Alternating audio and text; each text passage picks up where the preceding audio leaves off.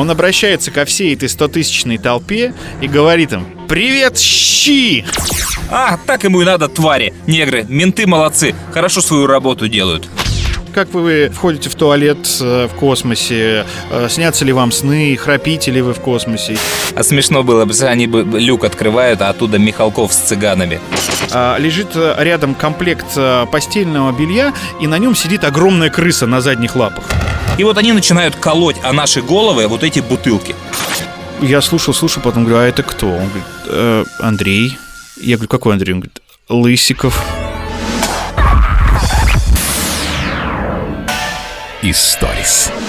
Андрюха, привет. Привет, наконец-то. Да, то одно, то другое. Не удавалось мне добраться до студии, хотя это не так далеко, просто спуститься на минус первый этаж, э, но как-то времени не было, студия была занята. Очереди, протесты. Да, Слушай, в прошлом подкасте случилось наконец-то то, чего мы с тобой так долго боялись. Ну, по крайней мере, я боялся. Я про выкладывание на YouTube. Мы же с тобой сначала писали просто голос, а потом решили все-таки добавлять музыку и ничего не бояться. Понимая, что когда-нибудь нас забанят и докопаются по авторским правам. И вот с прошлым выпуском на нас наехал Рамштайн. Причем такой парадокс. Apple, Яндекс, везде, где мы выкладываем аудио, там все нормально, никаких проблем. А YouTube, он как только ролик загрузился, сразу ролик заблокировал. Сразу же. странно. Я думал, что они только монетизацию убирают, а все остальное, пожалуйста. Да, тоже до этого же как было. Ты выкладываешь ролик, у тебя там 12 треков, каких-то они ставят стоп, стоп, стоп, стоп, монетизация. То есть мы никогда не заработаем. Но дальше ролик лежит, и все нормально его слушают. С Рамштайном не так. Сразу красная точка, сразу ролик заблокирован. То есть ребята не разбираются. И дальше мне можно было либо удалить ролик, либо нажать кнопку автоматически вырезать песню. И я нажал вот, и он там три часа думал, и через три часа он вырезал вот эти 30 секунд Рамштайна. Хорошо, что это была не подложка, а чистый кусок. Поэтому те, кто слушал в Ютубе, они Рамштайн не услышали. А те, кто слушал в других э, источниках, то у тех все в порядке. Вот такая история. А микс-то нормальный получился? Или они просто топорно вырезали? Нет, ну а там чисто, понимаешь, то есть там все, там секундная пауза была перед началом трека после Камиля и джингл входил. То есть джингл грубовато, но в принципе нормально, хорошо сделали.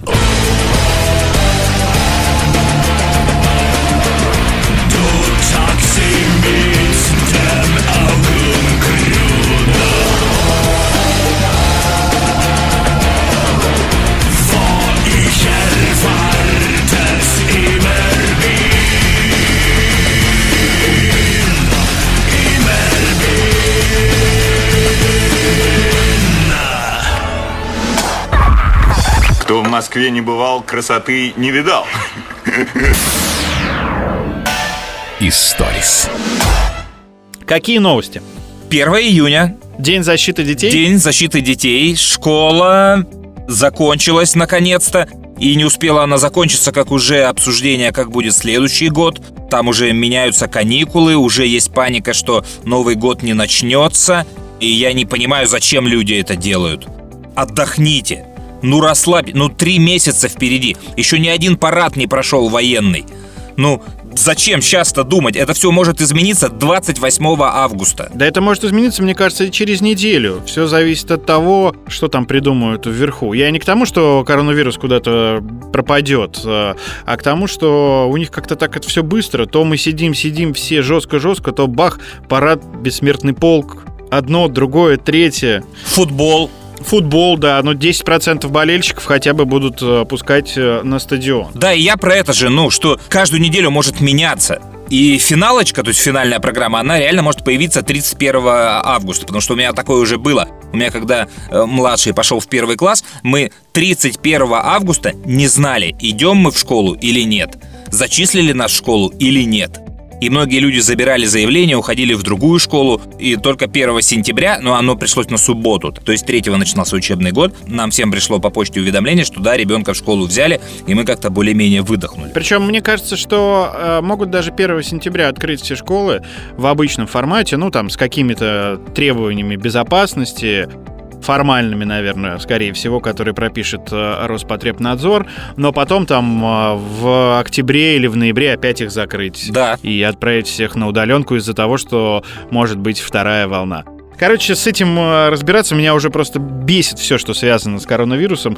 Я как-то э, заводился, успокаивался, заводился, успокаивался. Э, так как вот э, сейчас уже лето, да, э, бар мой не работает, нет работы на мероприятиях в качестве ведущих, хотя у меня был первый опыт ведения мероприятия по Зуму. Угу, наконец-то. Я сейчас расскажу о нем. Но тем не менее, все просто надоело. И вчера мои знакомые сходили в торговый центр, он первый день работал, но они говорят, что людей достаточно, немного, Достаточно, но все ходят с опаской, знаешь, как будто в первый раз пришли в торговый центр, оглядываются, смотрят по сторонам, что работает, что не работает. Забыли, что нужно делать в торговом центре. Да. Такие магазины, как Nike, там Zara, Bershka, ну вот э, большие бренды, они поставили охранников э, со счетчиками на вход и пускают определенное количество людей, э, обязательно в масках, в перчатках, и вот они отсчитывают этим счетчиком. А магазины типа диваны, люстры и прочее, э, они на этот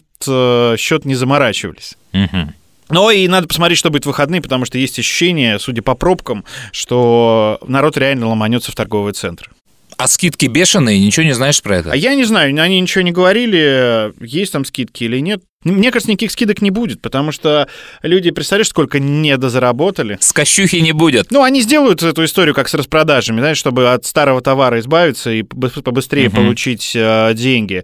Ну, зачеркнут, нарисуют сначала одну цифру, потом ее зачеркнут, как с черной пятницы. Ну, понятно, да-да-да. Но у меня такое ощущение. Не, ну тут же, понимаешь, тут им выживать надо, тут, может, не будет такой истории.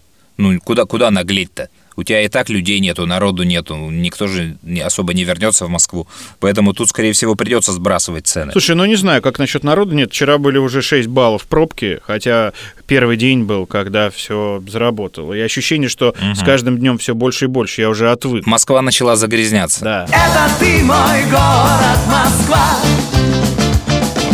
Это ты мой город Москва.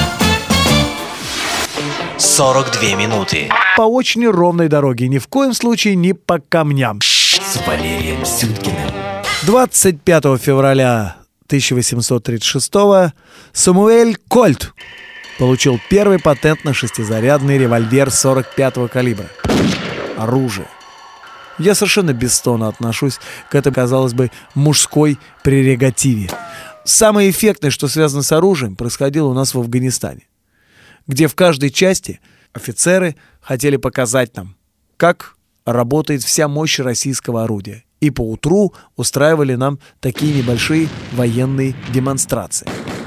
Однажды вечером мы давали концерт в двух соседних воинских частях – у саперов и у артиллеристов. Саперы говорили, что могут вам показать эти артиллеристы. Грохот, что, а мы вам расскажем о самом засадном военном искусстве, у минах. И действительно рассказали. Было очень интересно. Артиллеристы ответили достойно. В 9 утра нас повезли на полигон. Я чувствовал себя покупателем оружия на французской ярмарке, потому что нам была продемонстрирована отечественная установка «Град», это такая «Катюша», где вместо реактивных снарядов летающие телеграфные столбы. «Сколько запускать? Половину?» — спросил э, сержант у командующего парадом полковника. «Мы что, нищие? Полную?»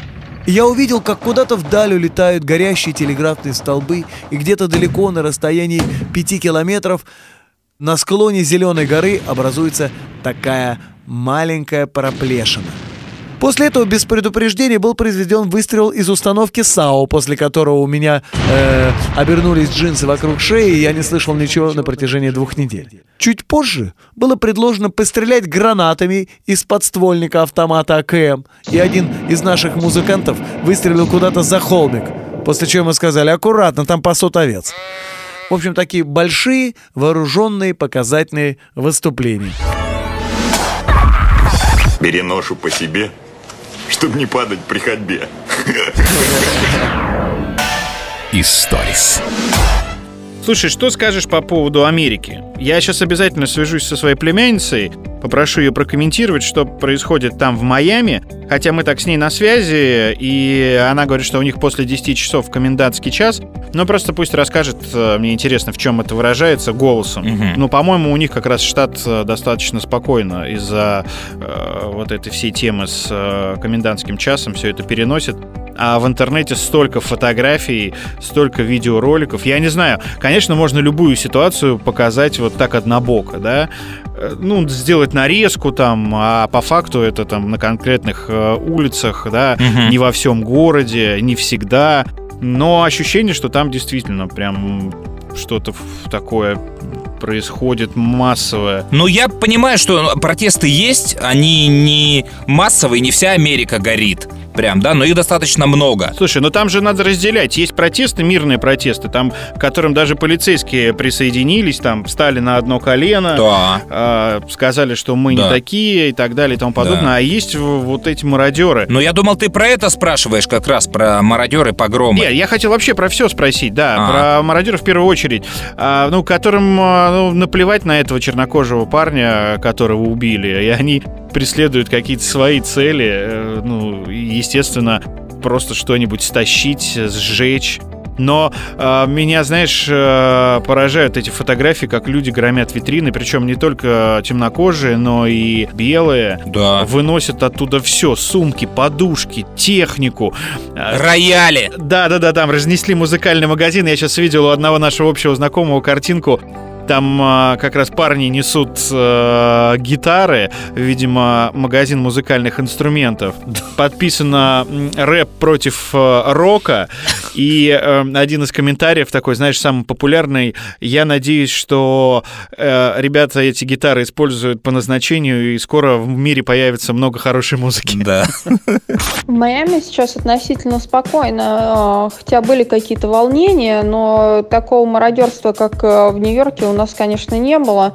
Закрыли торговые центры заранее, чтобы э, никаких происшествий не было. А в Нью-Йорке э, вообще там, там все, все торговые районы их э, разгромили, причем я всегда говорила, что у афроамериканцев у них э, любимые торговые бренды это Луи Виттон и Гуччи. Так там э, Гуччи спасали, увозили эти сумки куда-то на каких-то там чуть ли не подъемных кранах, только чтобы они не подобрались к ним. И самый такой основной магазин на 34-й улице, ну, его пытались взломать, но вовремя приехала полиция. Но, может быть, туда кто-то и прорвался, но их разогнали вовремя. Но вообще там ужас, что творится.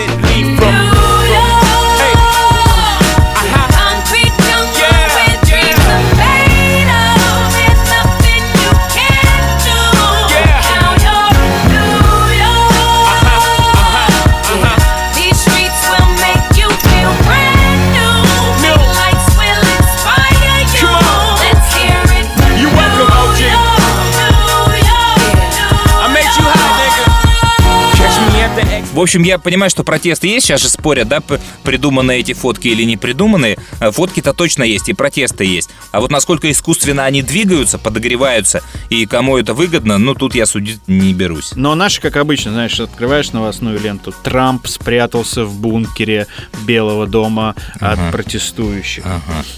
Нет, такого не читал. Ну, это национальный кейс, он понятен только штатам. А, Любые чуваки, которые у нас делают умную мину и пишут правильные тексты о расизме, о терпимости, о дискриминациях, блин, ну это все фигня, у нас народ все равно не поймет. У нас выпускают ролики антигейские для голосования за Конституцию. А, я видел, вот да. это наш метод. Вот это вот у нас работает. Но т- ты же согласись, я вот там а, у наших общих а, бывших коллег а, видел а, эти посты, а, и люди в комментариях правильно пишут о том, что вот на наш менталитет это сработает лучше всего. Конечно. Не надо придумывать конечно. сильно креативное. Они бьют в точку, Да. снимают именно так вот э, топорно, чтобы зашло на простого зрителя. Не, ну, не нужны там спецэффекты, съемки с дронов, э, компьютерная графика, э, ничего. Вот тупо и зашло. Да, причем э, и даже по негру, поэтому, знаешь, это же, ну, просто а, движение одного рычажка, в зависимости от настроения, которое нам нужно. Убили бедного негритенка. Все, все бабахнут все СМИ, и сразу сложится такое мнение, ах, черт, негра запинали. Рычажок переводишь в другое положение, завалили бандита с кучей судимости, с вооруженным ограблением недавним. Все. А, так ему и надо, твари. Негры, менты молодцы. Хорошо свою работу делают. Все, и все разойдутся. А мне кажется, очень сильно в связи с этой историей Илон Маск пострадал. Мгм. Только он был э, на всех первых э, полосах э, всех газет э, новостных А он там и не изданий. был практически. Не был, да? Да, он сразу со второй. То есть Только у нас? Нет, там. У нас в Европе он везде на первых. А в Штатах, там кто-то делал исследование в ленте, я видел у себя, он сразу вторая, третья полоса. То есть там первая, вторая это только вот эти вот протесты. Ну, потому что политическая гонка в этом году в Штатах, э, выборы и все такое, поэтому, конечно, эта тема сильнее, чем космос, Рогозин и НАСА. Ну, это, кстати, тоже может быть кому-то выгодно. Ну и ждем мою любимую часть всех этих историй. Это музыкальные марафоны «За мир» или просто гимны «Мы за мир» от всех мировых звезд или от Бона лично. Жизнь висит на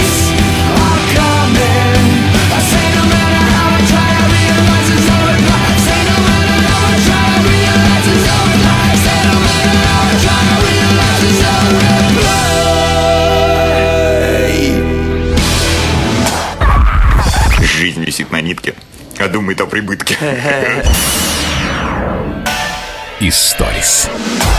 Давай вернемся, я расскажу и потом поедем дальше. Просто я заговорил тут про э, мероприятия, которых сейчас нет, но там э, мои старые знакомые, у которых я вел мероприятия раньше, задумали сделать э, зум-конференцию с космонавтом, кстати, продолжая тему космоса, Сергеем Рязанским. Они — это вообще компания, которая занимается инвестициями. Но это не важно. Они решили для всех своих клиентов, для всех, ну, вообще желающих, это все бесплатно, нужно было только зарегистрироваться, устроить такую в формате развлечений встречу с э, космонавтом э, Сергеем Рязанским, это мой большой товарищ, герой Российской Федерации, первый э, летчик-космонавт, ученый, командир МКС.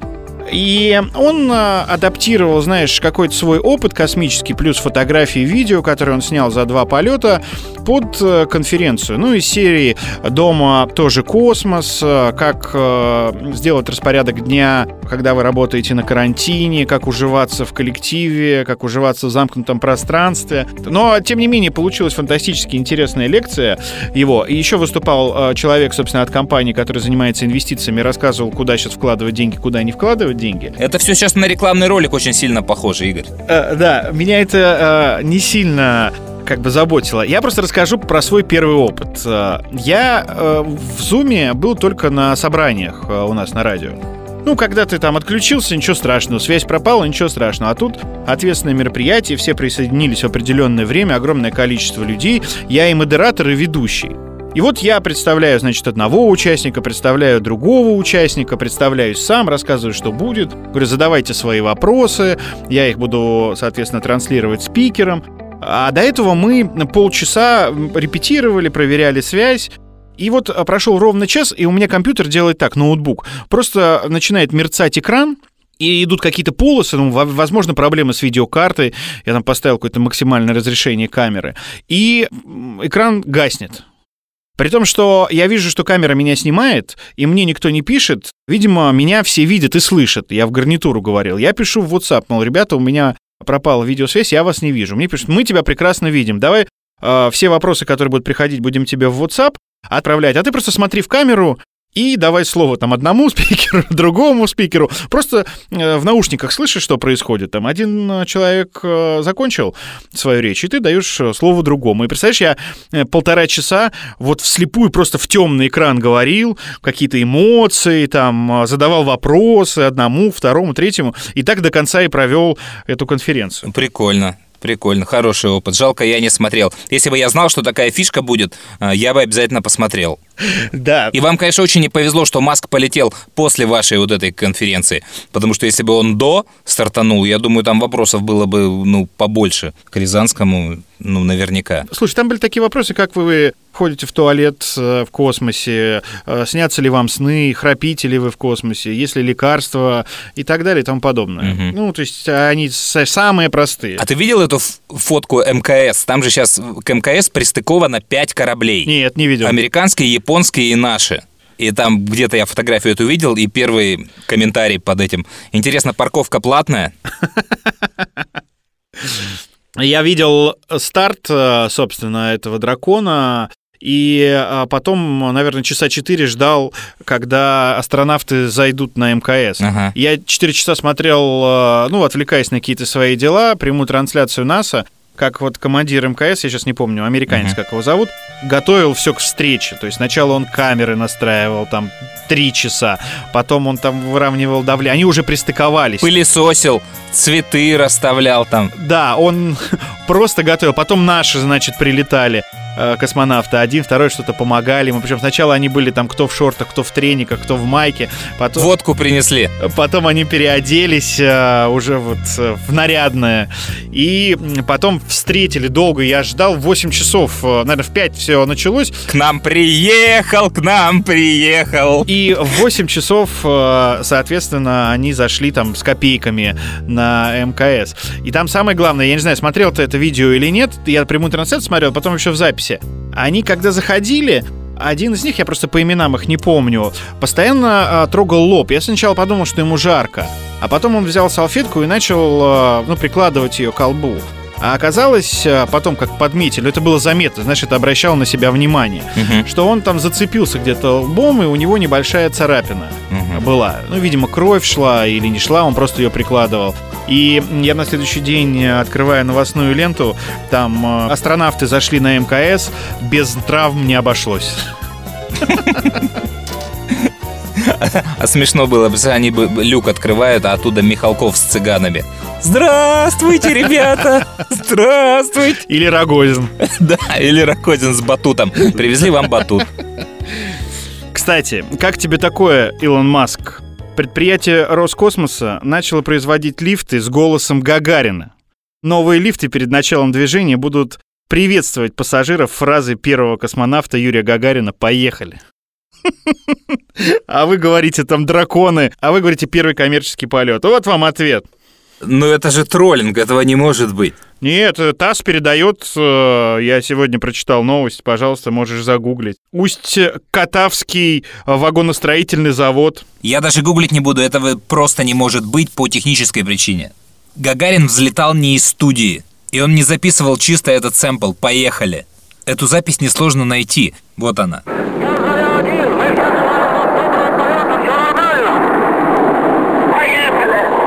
И если включать этот оригинал в лифте, то люди просто обосрутся, подумают, что они сейчас умрут, все поломалось и вообще никогда больше не будут ездить в лифте. А тут вообще подумают, что лифтер вызывает и начнут там в контакт входить, кнопку вызова давить. И мне кажется, что голос Гагарина, он узнается вообще только, в принципе, вот в каком-то таком плохом качестве. Мне кажется, у них есть какой-то отдел, который на каждый полет Маска принимает какие-то контрмеры. Потому что я точно помню, они что-то там запускали, что-то там опять полетело, и в ответ на этот запуск наши выпустили пресс-релиз, что на МКС прошел чемпионат по бадминтону, и какой-то космонавт его выиграл, и ура-ура, бадминтон. А это, по-моему, было недалеко от того, когда Медведев там с ракетками бегал. Помнишь, было время? Да, да, да, да. Тоже был г- главный по бадминтону. Ну, Как они это придумывают? А Что это за бред? мне еще понравилось, э, что сразу после удачного этого полета и стыковки в Госдуме заявили о том, что надо проверить, из каких э, деталей сделан этот корабль, и не участвовали ли там русские в проектировании. Двигатели. Не наши ли стоят двигатели? То есть принципиальная скотина звено. А давайте проверим, а не наши ли там летали? Ground control to Major Tom, your circuit's dead. There's something wrong. Can you hear me, Major Tom? Can you hear me, Major Tom? Can you hear me, Major Tom? Can you hear? Am I sitting in a tin can? Не тот счастлив, у кого много добра, а тот, у кого жена верна.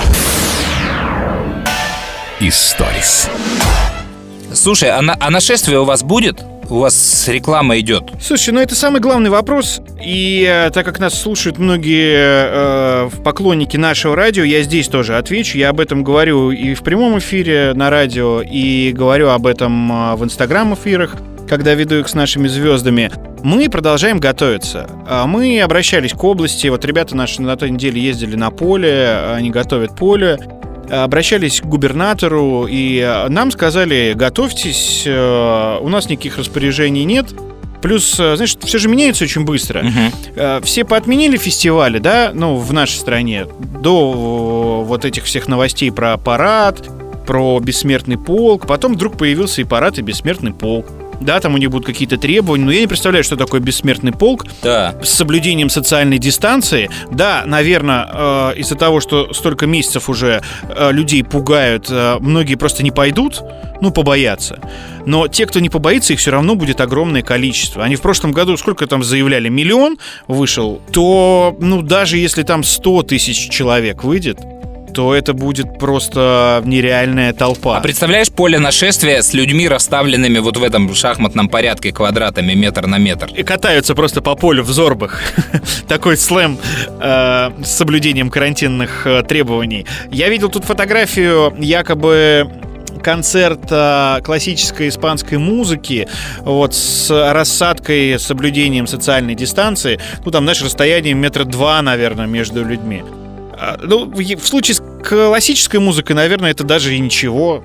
А вот э, в случае с э, фестивалями, ну, конечно, тут э, это не работает никакая социальная дистанция. Но мне бы было сложно на таком концерте классической музыки, потому что, ну, там на пятой минуте я должен куда-то упасть головой вот так и спать на плече соседа там или еще кого-то. А тут никакой поддержки нету ни справа, ни слева. И я бы, думаю, я повеселил зал. Слушай, ты мыслишь стереотипами, а нашествие это давно уже большой семейный фестиваль, когда есть хорошая погода, там просто все Не, идеально. я не про нашествие, я про, А, тот, про- я про ту фотографию классического концерта, Понял, что я бы понял. там не смог. А, понял, понял. А я подумал, ты про нашествие как А я почему еще про нашествие вспомнил? Просто у меня после прошлого подкаста нашелся мой друг Сахар, про которого мы рассказывали, Димка Сахаров. И еще один друг Ко- Костя, то есть потянулись какие-то рассказы, воспоминания. Они мне накидывали, как было, про зеркала, про эти рассказывали. Но гады не захотели записать никакого аудио. И а, Костю, вот второго друга, я однажды приводил на нашествие, приглашал. Не помню в каком году, но это тоже уже точно было в Тверской области, не в Раменском. И он приехал с женой туда. Они сидели на этой вип-трибуне, там мы периодически общались. И я помню такой момент, а я же сидел с пультом, и я отвечал за оформление э, между артистами. То есть, когда меняют... Ну, э, бэк включается, да? Там, да, да, вот тан тан таран тан тадан нашествие. То есть, чтобы музыка какая-то играла. И я помню момент, значит, мне нужно срочно позвонить Косте. Я набираю телефон э, мобильный, и он трубку не берет. И я понимаю, что он меня не слышит. Ну, потому что громко звучит вот эта музыка. Говно вопрос. Я просто выключаю музыку, на всем поле. То есть музыки просто нет. И Костя берет трубку. Алло. Я говорю, алло, слушай, тут нужно вот куда-то там подойти, там это. Я разговариваю и вижу лицо Козырева, который мне показывает, что за херня, что происходит. Я ему говорю, ща, ща, ща, все нормально, вот, показываю телефон, решаем вопрос. Технические неполадки. Дог- договариваюсь с Костей, значит, мы решаем какой-то вопрос. Я включаю трек, показываю Мишке. Все, нормально, люкс. Вот. И там же еще был случай, я, по-моему, э, с днем рождения мы там поздравляли, или я кого-то объявлял. У Кости жена Ленка, она все время снимает все на телефон. Ну, знаешь, как обычно такая, да, молодая девчонка, которой все интересно. Вот я на концерте, вот фанаты, вот смешное что-то, вот еще. И я выхожу объявлять какую-то группу и э, говорю, вот сегодня наверняка на поле присутствует, а это реально было под Костин день рождения. Я говорю, вот сегодня тут в поле наверняка присутствуют люди, у которых сегодня день рождения. И я вот точно знаю, вот мой друг Костя, он там сидит. Я его поздравляю с днем рождения. Ура, ура, там и вообще всех с днем рождения. Выступает группа, не помню, какая там, Паха-Пау. Там, у И Костя такой довольно сидит, поворачивается к жене, говорит, ну что, сняла? Он говорит, нет, батарейка села. И, нету видео. Вот этого нету вообще нигде. И в конце этого, этого же нашествия у меня была там знакомая, ее звали Алсу. Девчонка, по-моему, школьница даже тогда была. И нужно было, чтобы ее кто-то отвез в Москву. Что там у нее случилось, то ли она потеряла телефоны. Я с Костей договорился, что он ее заберет. И мы не можем ее найти после концерта. По-моему, уже там то ли Наутилус выступил, то ли еще кто-то. И я включаю микрофон и на все поле объявляю. Алсу, подойдите, главной сцене. И а тогда же Алсу только одно имя было. И опять мимо меня проходит Мишка Козырев. Он на меня смотрит, говорит, Алсу? Я говорю, ну так получилось, извини, да, Алсу. И все ржут, та самая? Я говорю, ну, конечно, та самая, а какая же еще? И в итоге мы ее нашли, затолкали в машину и отправили в Москву. Еду, еду, еду, еду я Реки, степи, горы поля Шар воздушный мне подскажет путь Я к тебе приду когда-нибудь Кстати, Костя, вот этот, был счастливым обладателем, единственным обладателем того диска Гришковца из ресторана, который мы записали и пару раз играли в нашем подкасте. И, конечно же, Костя его потерял. И теперь просит меня прислать ему либо все файлы, или конкретную его любимую историю про трансформатор Джамала Беридзе и Мичмана. Не могу не исполнить по случаю Костину просьбу. Костя, вырезай историю. Специально для тебя. У нас был невероятный боцман. Боцман, которого мы так любили. Причем он нас бил так, у него кулаки были, ну, величиной, вот, ну, я не знаю, просто с хорошую дыню. Он- на нем вот китель, значит, китель, я думаю, что он э, впервые надел лет 20 тому назад. Он был абсолютно вытертый. И он на нем сидел, знаешь, как пуговица натянут, вот так. То есть он по-моему, был на два размера меньше, чем надо. А, причем у него очень красивая каравелла была на, на, наколота на груди. Парусная система еще ничего, а корпус, поскольку его раздуло, был такой похож на какую-то странную баржу. Он такой, знаешь, такой, даже была непонятная посудина с хорошей парусной парусами. И он, конечно, там тату на нем было серьезное. Вот. Мичман, старший Мичман Хамовский. Если все офицеры и мичманы носили на себе какие-то медальки, там юбилейные, колодочки, он носил на се- у себя на кителе вот на этом старом. Один единственный значок, очень потертый значок за пересечение экватора. Это, конечно, был очень крутой человек. Значит, он очень меня любил. Он меня брал везде, в самые страшные холода, разгружать какую-нибудь свинину. Причем я при том, что я должен был носить половину этих туш свиных, я должен еще при этом был рассказывать анекдоты. А он за мной ходил и, и ржал. Значит, ну, Гришковец, молодец. А я рассказываю свинину, и он же еще рассказывает. Но при этом действительно классный моряк, боссман перво- пер- первоклассный. И однажды он говорит так, значит, воскресенье, значит, алло, Гришковец и Беридзе. Причем у нас мы всегда были в паре, он и Беридзе тоже любил. Сегодня будете мне помогать. Пойдем к моему другу, поможем. Переодевайтесь. Мы переоденемся в парадную форму. Конец мая, жара. Мы идем 8 километров через сопку в поселок. Приходим к его другу. Выясняется, что друг уже к 12 часам полностью в невменяемом состоянии пьяный спит в гараже. А э, он договорился со, со своим другом, старым каким-то мичманом, что он у него заберет трансформатор, который надо принести на корабль. Трансформатор килограмм 60 весом, какая-то непонятно другом э, самим сваренная фигня, обмотанная проволокой, весом 60 килограмм. Мы берем этот трансформатор и сначала довольно бодро его несем. Он 60 килограмм, а 8 километров через сопку. А Через три часа у нас уже были в кровь просто содраны руки полностью, этот трансформатор ржавый. Мы уже сняли с себя вот эти воротники Гюйса, обмотали ими руки. Могли нести так метров по 10, взяв... А Джамал существенно меня выше, поэтому мне было совсем хреново. Вот. То есть мы пробегали 10 метров, ставили его, менялись руками, а, э, значит, Хамовский уходил далеко, останавливался, курил, и ждал. Ну что ты вы прям медленно как-то, веселее, веселее. Ну, как бы не, не ругался, ждал. И в итоге, измочаленные, пропустив обед, ужин и вечерний чай, где-то в районе часа ночи, мы принесли эту херовину на корабль. Мы приносим ее, и почти сразу же в течение ми- ми- минуты выясняется, что эта херовина, она не входит в тот люк того помещения, в котором, собственно, эта штука должна была находиться. А мы просто, ну, вдрызг, понимаешь, воскре... вот су- субботний мы пропустили баню, то есть все, все, мы все пропустили. Показ кино на корабле, все, ну, счастья нет. И тогда Хамовский, прикуривая сигарету, говорит, ну, говорит, хуйня, завтра отнесем назад.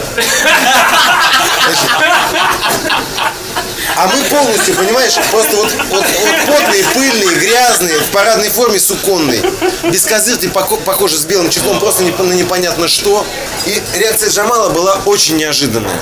Он хватает этот трансформатор, вот так вот его берет, вот так. Значит, он его подтаскивает к краю, ну, к борту и, и выбрасывает его за борт.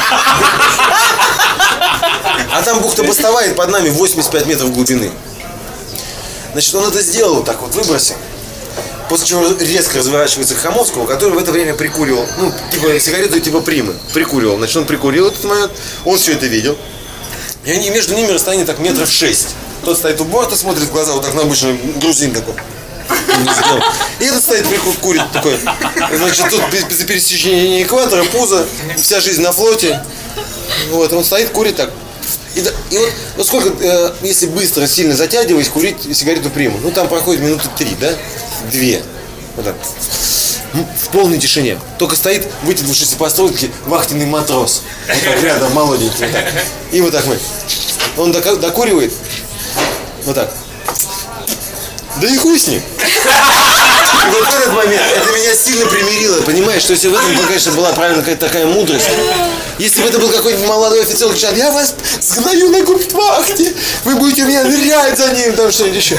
А тут он, он за это время посчитал до 150, успокоился, понял, что за ним нырять бесполезно, что, собственно, твоему другу в этом гараже пофигу. И все это как бы, да и трансформатор не сильно нужен в, в- в общем. День прошел, да и ладно, как бы. И это было, ну, очень, очень хорошо. Мичмана Хамовского я вспоминаю, вот, вот его я вспоминаю с большим удовольствием и благодарностью. Я почему-то сейчас вспомнил, а, знаешь, ну это не то чтобы прям смешная история, но она очень яркая. А, Нашествие какое-то было, я не знаю. Ощущение, что это Раменское, но вряд ли, потому что я тогда только пришел работать на наше радио, еще был стажером и бегал там в гримерках, а, раздавал воду и не был в утреннем шоу. А вот на одном из нашествий мы, значит, с Вовой Емельяновым, он же Коля Маклауд, с моим соведущим по Шизгар шоу и Соли Максимовой выпивали за сценой между выступлениями артистов, э, которых мы объявляли. И там так было раньше, ну сейчас, в принципе, тоже. Ведущим давали блок, который ты должен вести. Ну, из серии там утреннее шоу объявляет там с 12 до э, 4, э, да, дальше там дневное и вечернее. Да, да, да. И вот в какой-то момент мы э, выходили э, в, первый раз, то есть это был в первый день, по-моему, да, вот мы выходили первый раз, но при этом уже были все в э, приподнятом настроении. И э, я вообще боялся. Для меня это был вот первый мой опыт в качестве ведущего э, фестиваля нашествия, да. Меня, знаешь, сейчас немножко путается, потому что за э, столько лет э, этих фестивалей было так много, и столько событий происходило, что я сейчас могу быть немножко э, сумбурным. Но тем не менее, самое главное, короче, выходим мы втроем, выпившие. Не сильно, но выпившие. И э, первые слова говорит Маклауд. Он обращается ко всей этой стотысячной толпе и говорит им «Привет, щи!» Почему? Я не знаю, почему щи. А, Оля на него смотрит, я на него смотрю. И он начинает вот своим этим фирменным смехом ржать. А, Я это запомнил на всю жизнь. Знаешь, там этот, лицо Козырева, там Клюкина, которые смотрят на нас и знаешь, секундное молчание, вот ровно секундное, и потом толпа взрывается. Да! Потому что в принципе, вот тогда я понял, что неважно, что ты кричишь со сцены рок-фестиваля. Интонация главная, Да, конечно. главная интонация. Люди могут просто не услышать. Ты-то себя прекрасно слышишь на сцене, там, в мониторы и так далее. А что происходит там, а, ну, непонятно. Ну, может быть, первые ряды услышат. Кто стоит в конце поля, а, могут и не услышать. Но в итоге, знаешь, а, с тех пор я вот понял, что ты выходишь, да, кричишь какие-то стандартные фразы. «Привет, ребята! Привет, нашествие! Как дела?» Мгм. Но я понимаю, что меня никто не слышит. Вот, ну, вообще никто не слышит. А От этого, кстати, отдельный кайф. Да. То есть тебе не нужно думать, э, как построить фразу, да, как что-то очень тонкое сказать, чем занимался, кстати, вот Макс Да, Любимов, да, да. э, наш э, бывший коллега, потому что у него всегда были какие-то креативные истории, он выходил в разных футболках с э, разными буквами, из которых люди, которые следят за всем концертом, должны были составить Да, слово. да, да, точно. У него были подводки и так далее. А у нас было «Привет, щи!» Да! Причем я э, потом с ним разговаривал, он не хотел обидеть никого. Да, конечно. И это не было какое-то там, знаешь, э, высокомерие. Мы тут такие на сцене, а вы там в пыли, э, в грязи и так далее. Нет, тут просто вот такая была проверка микрофона. Я, кстати, э, попробую э, Володе сегодня написать, и, может быть, он вспомнит эту историю и ее как-то прокомментирует, тем более он стал сейчас активным блогером. Да. Всю ленту Фейсбука мне засрал. Пусть он нам крикнет «Привет, щи!» Этого будет достаточно в аудиосообщении.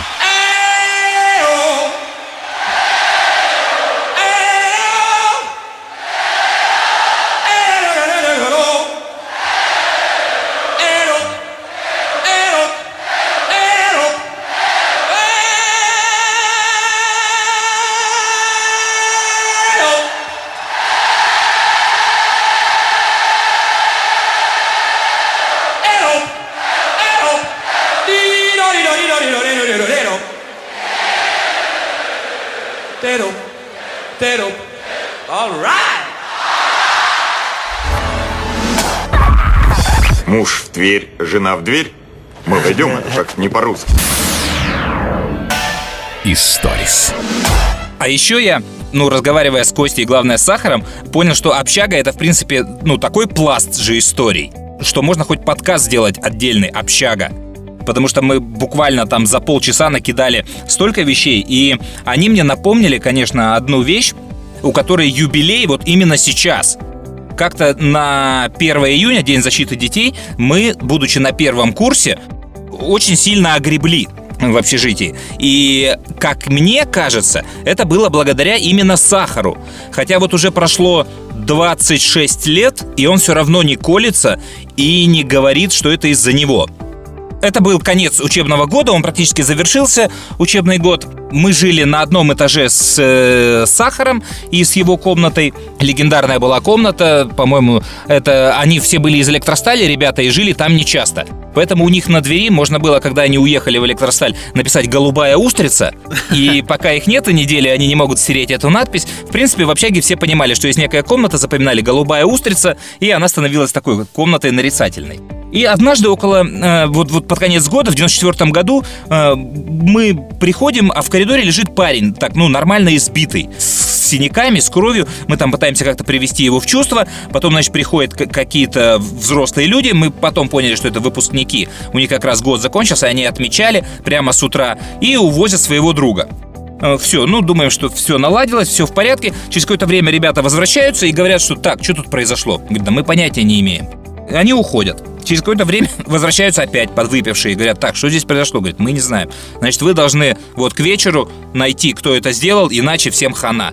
Говорит, ну ладно, хорошо, ребят, мы постараемся. То есть мы абсолютно не верим в эту историю. И уже ближе к вечеру мы сидим в комнате вот у Кости и играем в Дэнди, по-моему, там, или еще во что. Да, в Дэнди мы играли, приставки, танчики. В это время распахивается дверь, и в комнату забегают четыре амбала. Первым им навстречу там поднимается наш друг Михалыч, кажется, вот. А ребята входят, у них справа прям стоит э, плита, на которой готовят. На ней чугунная сковородка с макаронами. Они берут эту сковородку и Михалычу сразу в лицо. Со всей силы этой сковородкой. Михалыч падает на кровать, еще головой об стену. Все, Михалыча нет. А дальше они идут и занимаются уже мной и Костей.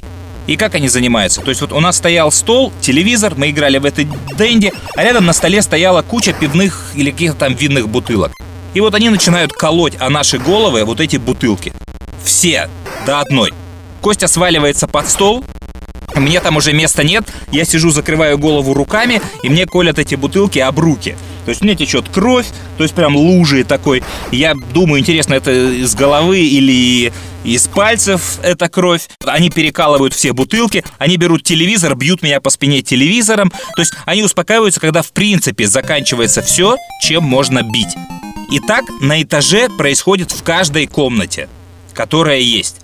То есть просто ребята все напились к вечеру и пошли как бы мстить за своего друга.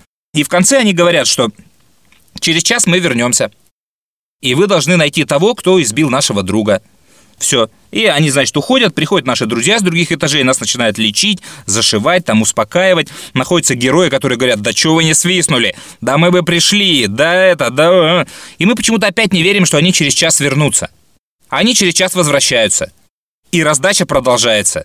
И под нее уже попадают все вот эти вот храбрецы, которые приходили и советовали нам, и говорили, как нужно себя вести. А для одного такого здорового человека, очень большого, которого они в прошлый раз побили, ну, не так сильно, как им показалось, потому что он очень большой оказался, его неудобно было бить, они принесли черенок от лопаты и херачили его черенком от лопаты в ванной. Вот. И у нас, в общем, после этого были все сотрясения мозга, какие-то, то есть никого не убили. Это нормально было. И я ходил к врачу, то есть у меня до сих пор зашитые руки. А, мне в руку воткнули отвертку. У меня вот на правой руке вот не знаю, видел ты или нет, приду к тебе в клуб, покажу. До сих пор есть дырка от этой отвертки. И я сдал два зачета, просто потому что я ходил весь замотанный. На одном зачете я потерял сознание, потому что у меня было мощное сотрясение. Вот, а второй зачет мне просто из жалости поставили. И вот так вот мы закончили первый курс. Какая веселая история, Андрю. Да, да. И, и просто есть подозрение, что тому чуваку, э, который ходил, видимо, по этажу и очень сильно выпендривался, в нос дал именно сахар. А Сахар был боксер. И, в принципе, он одним ударом мог вырвать. Это был самый дохлый из всех выпускников. Ну, так получилось каким-то образом. И вот, ну, Демец что-то не признается. А вы потом не устраивали акт мести, не искали этих э, парней? Не, мы потом не устраивали акт мести, там потом э, просто вот, вот тот замес, который был вечером, там уже приехали какие-то ребята явно не выпускники, Вообще непонятно, кто были эти люди. Возможно, их специально позвали, чтобы они вот это все устроили, потому что один из них потерял паспорт. И мы этот паспорт на этаже нашли. И там с 84 года нигде у него не было прописки. И то ли там штамп о судимости был, или еще о чем-то. И мы отнесли на вахту этот паспорт – а, и дальше я не знаю, что там с этим паспортом было, то есть отдали его или нет, этот паспорт. Но мы сразу поняли, что связываться с этими ребятами нет, не стоит. Хотя я помню как, точно, как я решил эту проблему. А, у нас в этой общаге жили, а, ну, такие тоже бандидоватого вида ребята. И потому что, ну, в любой общаге, в любой общаге сдается комната, это была Бауманская, Э, госпитальный переулок – это довольно хорошее место для того, чтобы жить, в принципе, в Москве. Вот, и я знал там одного авторитета, и пришлось к нему пойти с этой кровью, со всей, рассказать, что там происходит. А у него температура была там под 40 какая-то, он дико болел. И он говорит, да, я сейчас разберусь. И он пошел туда, где сидели эти выпускники, шестикуры, там вся вот эта мафия, там не знаю, кто сидел, он всех заткнул, он всех успокоил, и вот избиения прекратились после этого. Ну, то есть заявление в милицию вы не писали? Э, нет, мы заявление в милицию не писали. Даже охранники сказали нам, когда паспорт это принесли, говорят, молчите, молчите, все, ребята, лучше вообще не рыпаться. И я это сразу я понял про общагу, да, то есть когда ко мне приезжает бабушка, там с пирожками какая-то, знаешь, а я не знал или пропуск не сделал, и там вот эти охранники, пропуск! Пошла отсюда! Нет! Ты террорист! Вот, а тут просто, блин, 15 человек каких-то без паспортов, с судимостями. А, пожалуйста, зашли, ушли, все, и не было никого. А вы красиво поступили, вас избили до полусмерти, а вы такие, извините, вы тут паспорт обронили. Да, нет, мы шли с этим паспортом, типа, думая, что начнется расследование. А. Ну, с разговор... да, с разговорами с охранником мы сразу поняли, что расследования не будет. В общем, хорошо, что мы выжили. Слушай, э, напоследок коротко расскажу одну историю. А, это даже не история, а просто мои воспоминания. Я не жил в общаге, а, только приходил к друзьям. Но я должен был жить в общаге. Мое первое место учебы, когда я не поступил специально в военную академию имени Можайского, космическую, и а, папа очень расстроился, а я специально завалил экзамены, и он меня отправил к своей родной сестре, к моей тете, тете Але. А она жила в Сергиевом Посаде, а всю жизнь работала в Ходьковском аграрном колледже. Ну, это он тогда колледжем, по-моему, тогда уже, или техникум тогда это был, потом стал колледжем, ну, неважно. Есть такой населенный пункт Ходьково, прямо буквально там две остановки от Сергиева Посада. Я сейчас недалеко от него записываю этот подкаст. Там при женском монастыре а, находился колледж. Ну, он даже не то чтобы прям при женском монастыре, это может быть, это здание женского монастыря было, но к монастырю, по-моему, он не сильно имел отношения. А, так вот, моя тетя работала там преподавателем, и, естественно, она меня туда устроила. Она всю жизнь там работала, там ее все знали, она там самый заслуженный и самый уважаемый сотрудник. А, не знаю, почему я пошел на отдел бухучета, где а, был один я парень, вот, остальные все девчонки. И, ну и меня, естественно, распределили в общагу. Ну, то есть тетя меня спросила, будешь у меня жить? А, либо в общежитии. Я такой смелый, ну, конечно же, общага, я слышал много смешных историй, как там классно, тем более тут одни девчонки. Ну, скучно мне одному будет, э, ну, конкретно на этом факультете. Ну, там с пацанами в общаге познакомлюсь.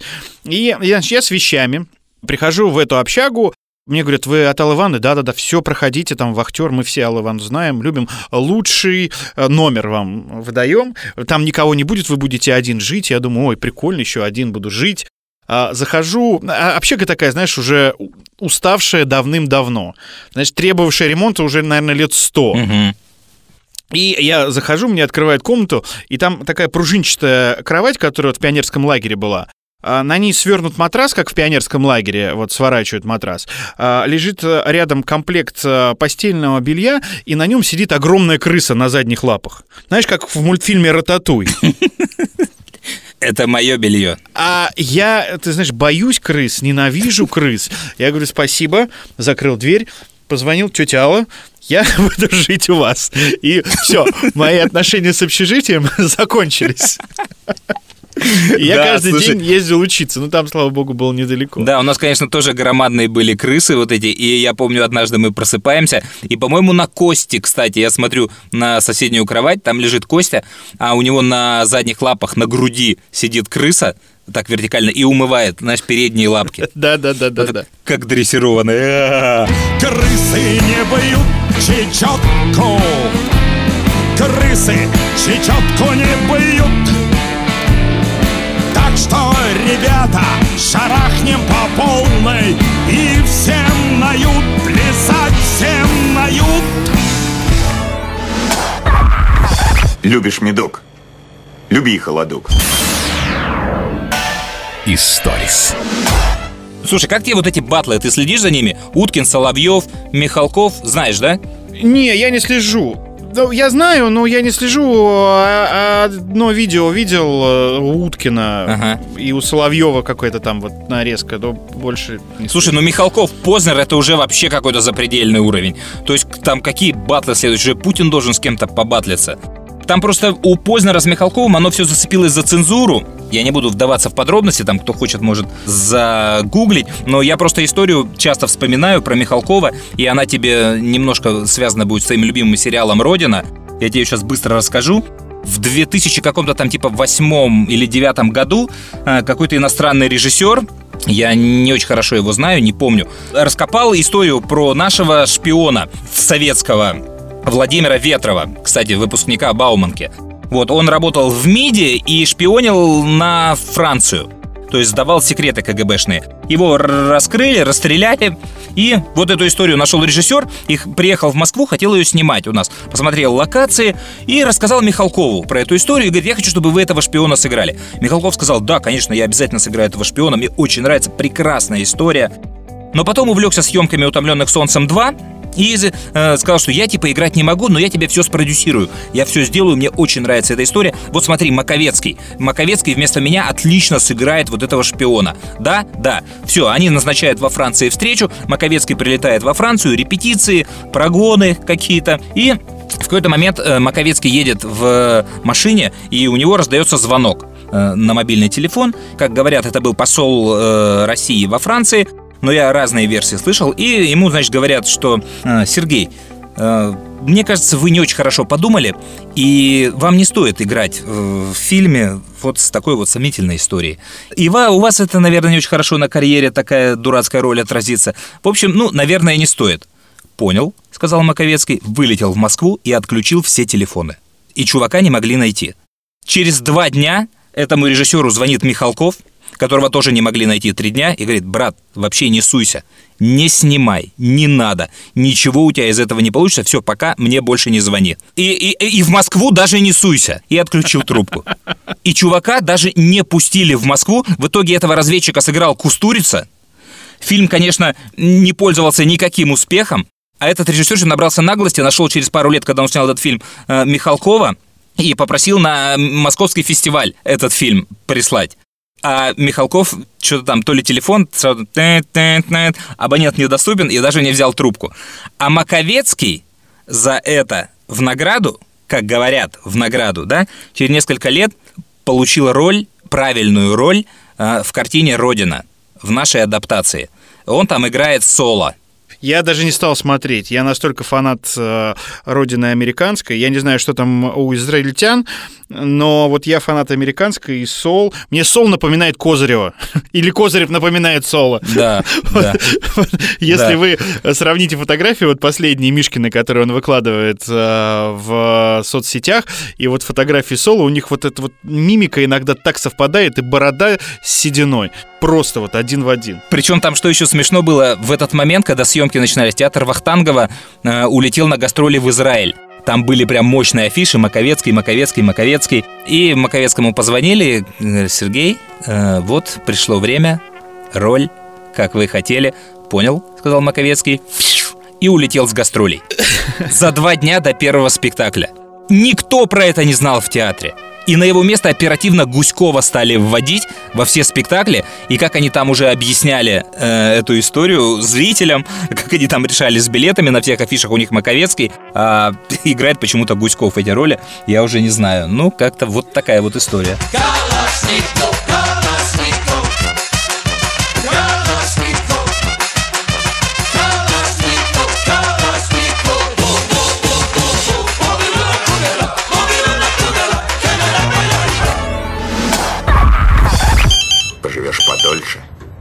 увидишь побольше. Историс. Так, стоп. Есть такая идея. Дело в том, что нам по ряду причин действительно сейчас очень сложно записывать эти программы. Потому что Игорь не всегда может попасть в студию к микрофону. Уже началась работа, уже студии заняты, плюс он работает реально доставщиком в своем баре, и бывает, что после эфира ему нужно уже ехать что-то доставлять. И записать он не успевает. В результате этого у нас получаются большие прострелы между выпусками. А вот в этот раз мы прямо отвязались и записали целую кучу, но не хочется ее выкидывать в полуторачасовом формате. Поэтому мы делим историю на две части и очень скоро выпустим продолжение. В принципе, это не важно. Почему я подчеркиваю первая и вторая часть? Потому что, возможно, истории будут цепляться одна за другую. Или во втором выпуске будут отсылки к какой-то позапрошлой передаче. Не обращайте на это внимания, слушайте все одним разом, или как вы там обычно слушаете. Мне кажется, вторая часть тоже будет интересная. Потому что слушайте в следующей серии. И в какой-то момент э, я прочитал эту новость и неожиданно вынес ее в эфир. Начал сам заводиться и начал заводить э, коллег. А ты понимаешь, что теперь с 1 июня просто война с детьми?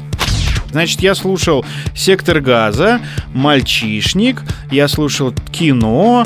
И вот за это время празднующие литовцы упились так, что Сабониса просто не могли найти. Пришли, забросили удочки, сидим, пять минут проходит, он говорит, папа, а где рыба? То есть, когда человек выпускался, он выбрасывал в окно телевизор. Это была традиция. Комната должна была выбросить в окно телевизор. Мне казалось, что это вот будущий Хабенский. Я сейчас не знаю, как сложилась его судьба, но мне очень понравился именно актер. И она, конечно же, разбивает эту машину.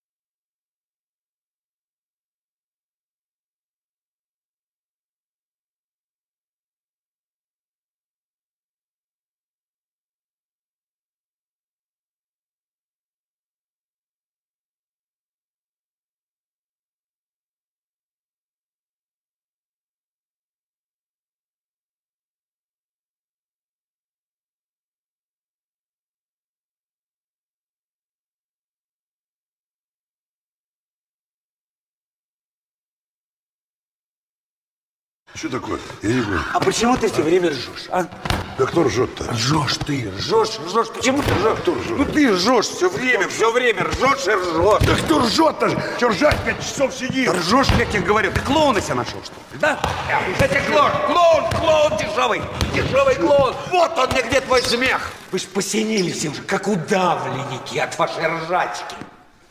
Вам хочется смеяться. Вам смешно. Вы смеетесь везде, всегда, надо всем. Вы еще в зал не вошли, а уже Харрис свои ржать приготовили. Вам смешно абсолютно все. Жизнь, смерть, цунами, землетрясение, а вы ржете. Ха-ха-ха. Полстраны замерзло. Ха-ха. Милиционер убийца.